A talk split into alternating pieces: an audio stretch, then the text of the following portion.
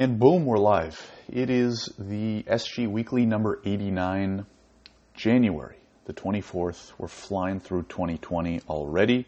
Hope you guys had a really good week. Really quick update and then some thoughts on some keys to business success.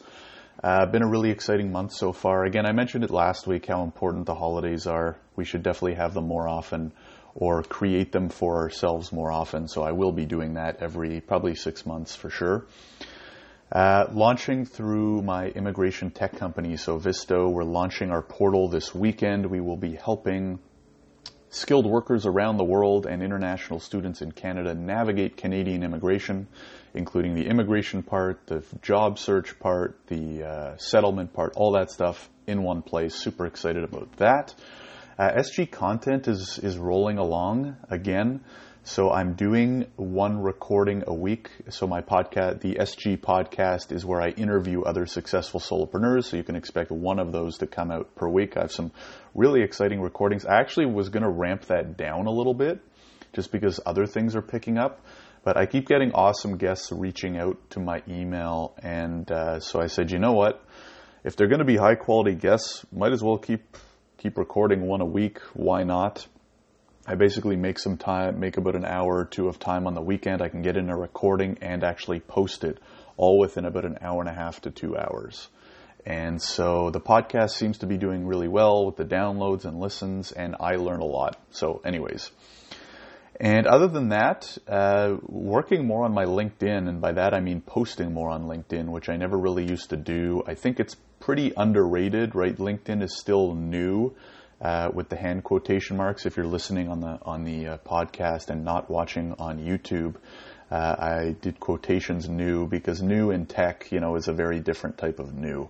So I think it's LinkedIn super powerful right now for networking, for, you know, marketing and all that type of stuff. So feel free to follow me. I'll put my link to my profile in the video description.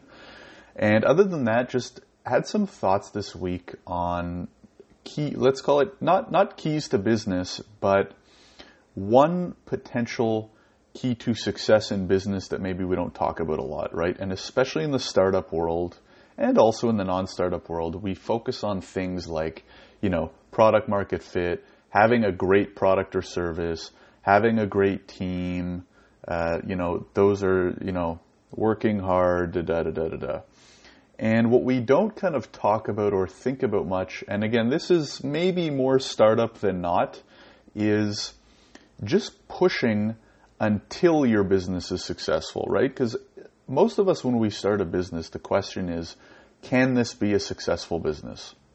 But a thought I had was, and I'll explain why in a few seconds, kind of where it came from, is if we have a good enough product or service, right? We're not like revolutionizing the world, but we have a good enough product or service. Could those businesses, no matter what they are, get to a point of profitability if we just worked on them until they became profitable? And by that, I mean, let's say you have like, you know, a good enough product or service, right? So for example, let's say you're a lawyer, right? I'm speaking from experience. And you're starting a new practice, right, in criminal law, whatever it is, doesn't matter. You could try that for 8 months and then not bring in enough clients to be successful or to reach profitability, and so you give up and go back to work, right? But in reality, you could probably just, even if you're not a good business person, right, maybe you don't have like clear offers or great prices, but they're reasonable prices. What if you just, a magical fairy came down and just said, hey, I'm going to fund you, so I'll cover all your personal expenses until you make your business successful enough that you're profitable.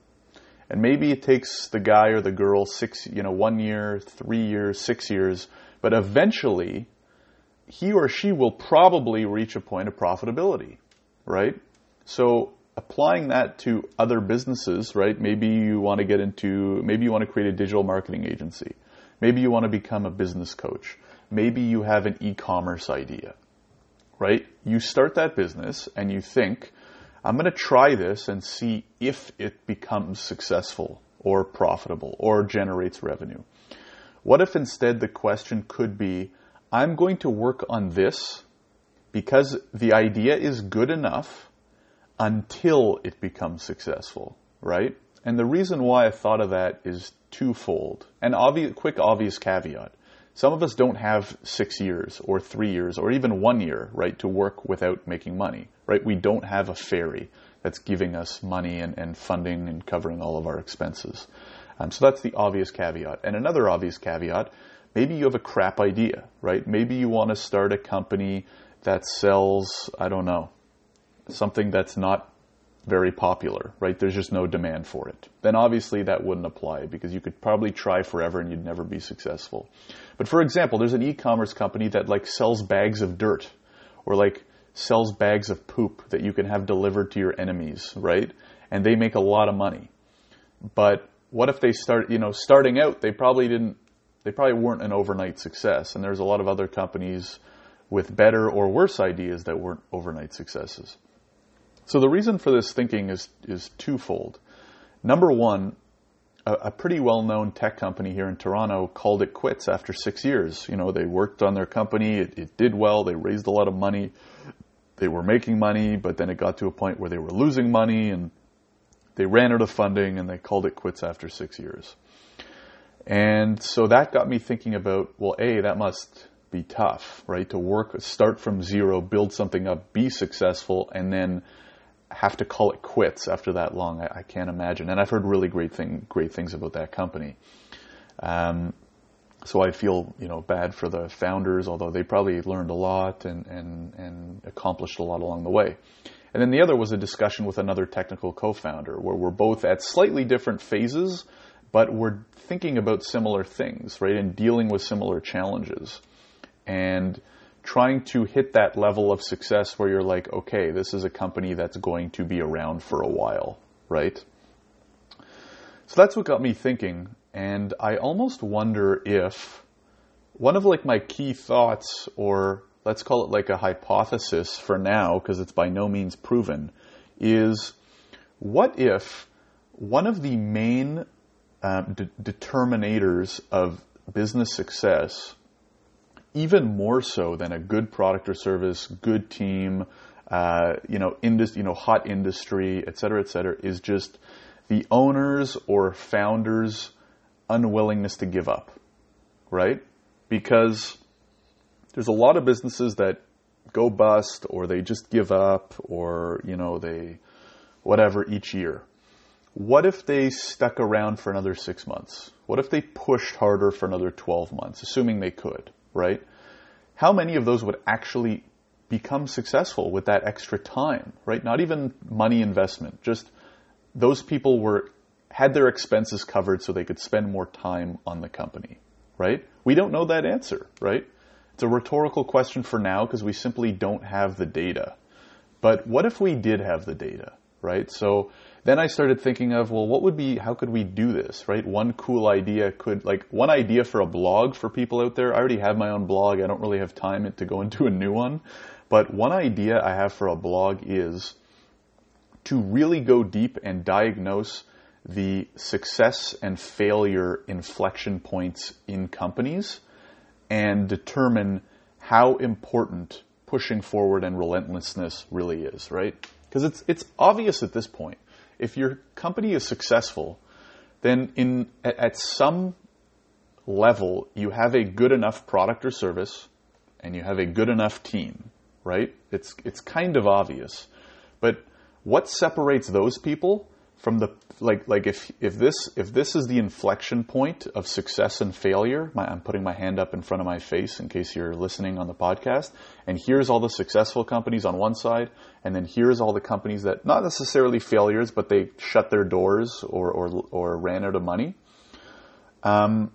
What are the most important factors that determine crossing that single inflection point? And my hypothesis is that relentlessness is underrated in terms of a key to crossing that inflection point.